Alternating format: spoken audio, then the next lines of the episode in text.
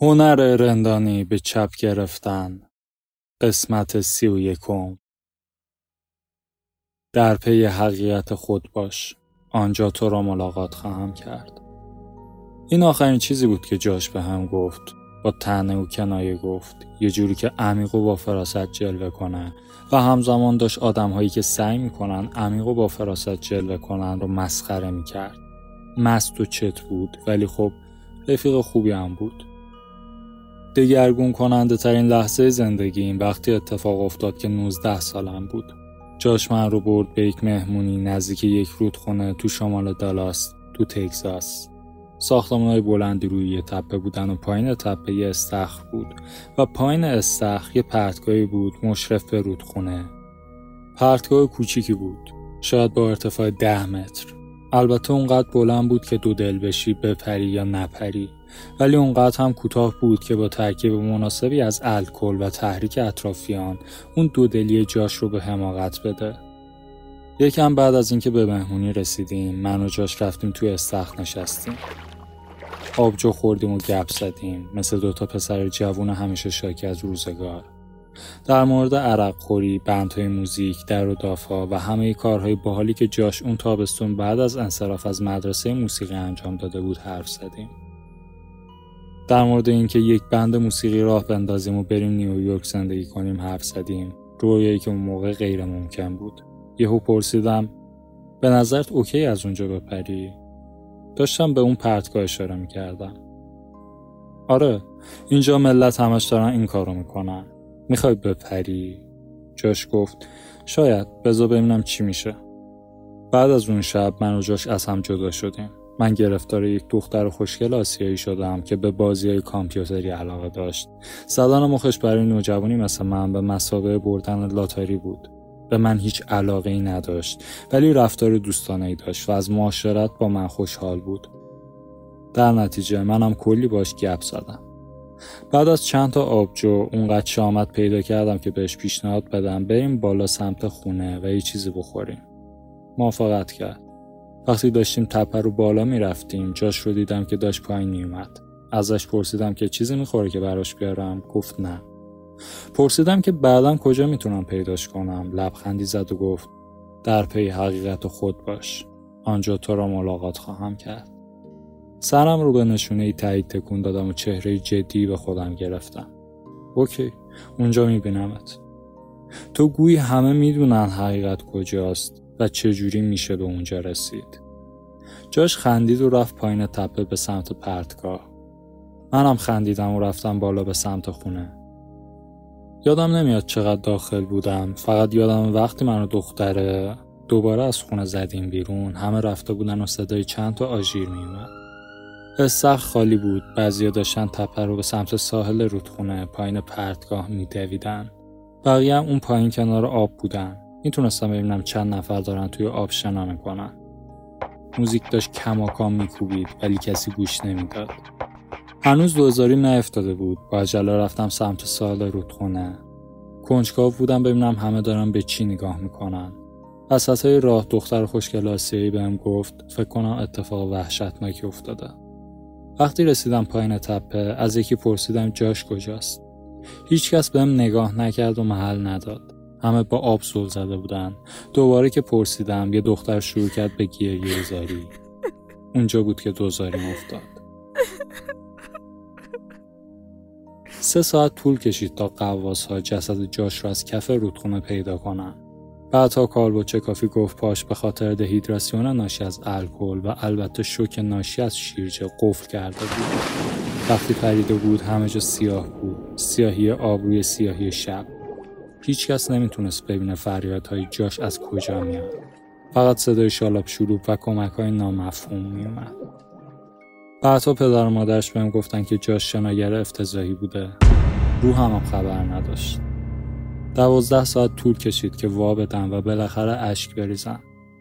توی ماشینم بودم. صبح بعد از حادثه بود و داشتم به سمت آستن خونم رانندگی می‌کردم.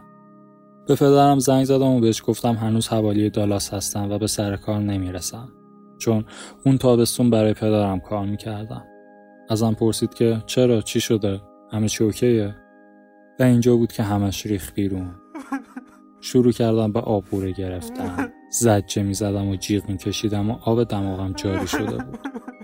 ماشین رو زدم بغل و گوشی رو توی دستم فشار می دادم و گریه می کردم دقیقا مثل اون پسر بچه‌ای که جلوی پدرش گریه می‌کنه. اون تابستون وارد فاز افسردگی عمیقی شدم. از قبلش هم فکر می‌کردم افسردم ولی این دیگه سطح جدیدی از پوچی بود. اندوهی اینقدر عمیق که درد جسمانی هم به همراه داشت. آدم ها می اومدن بهم سر می زدن و سعی می‌کردن سر حالم بیارن. من هم می و بهشون گوش می‌دادم. واقعا حرفای درستی هم می زدن و کارهای درستی می کردن. بهشون می‌گفتم که خیلی زحمت کشیدین اومدین. شما خیلی به من لطف دارین. یک لبخند تصنعی و چند تا دروغ هم بهشون تحویل می‌دادم و می‌گفتم که حالم داره بهتر میشه. ولی درونم همچین خبری نبود.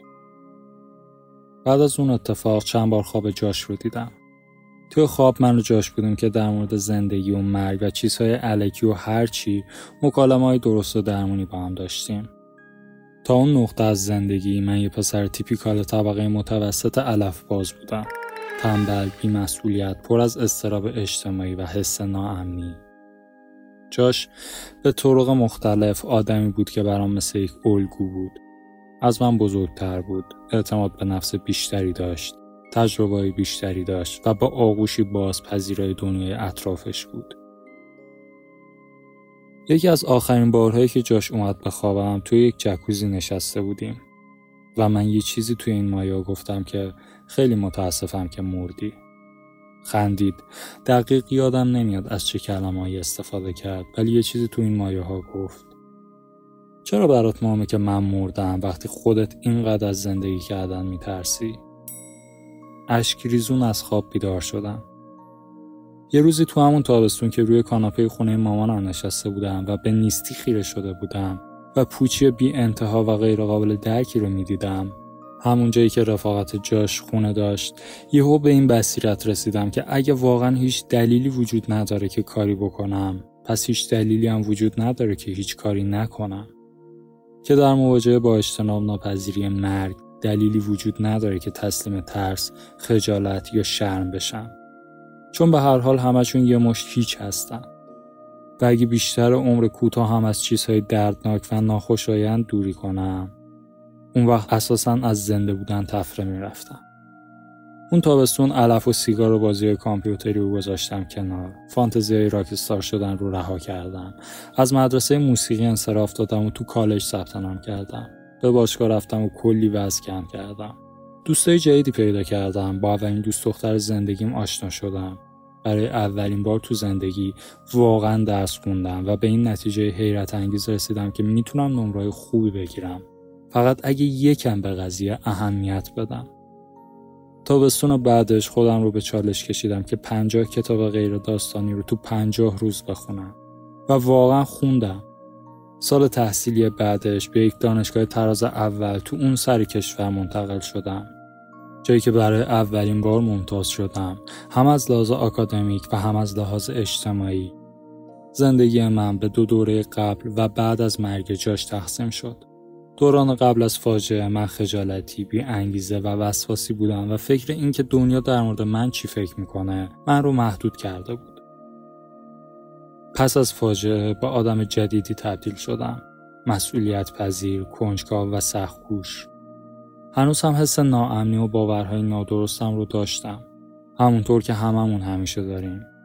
ولی الان دیگه تراهام رو برای چیزهای مهمتر از حس ناامنی و باورهای در پیت خورد می‌کنم. و همین بود که همه چیز رو عوض کرد. به طرز غریبی این مرگ یکی دیگه بود که بالاخره مجوز زندگی کردن رو به من داد. و شاید بدترین لحظه زندگیم دگرگون کننده ترینشونم بود. مرگ ما رو میترسونه و چون ما رو میترسونه از فکر کردن در موردش تفره میریم و از صحبت کردن در موردش و حتی گاهی به رسمیت شناختنش.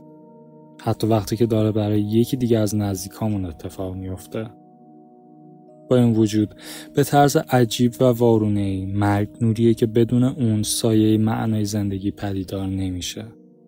بدون مرگ همه چی بی اهمیت جلوه می‌کنه. همه تجربه علکه خواهد بود و همه ارزش ها و معیارها ناگهان صفر میشه.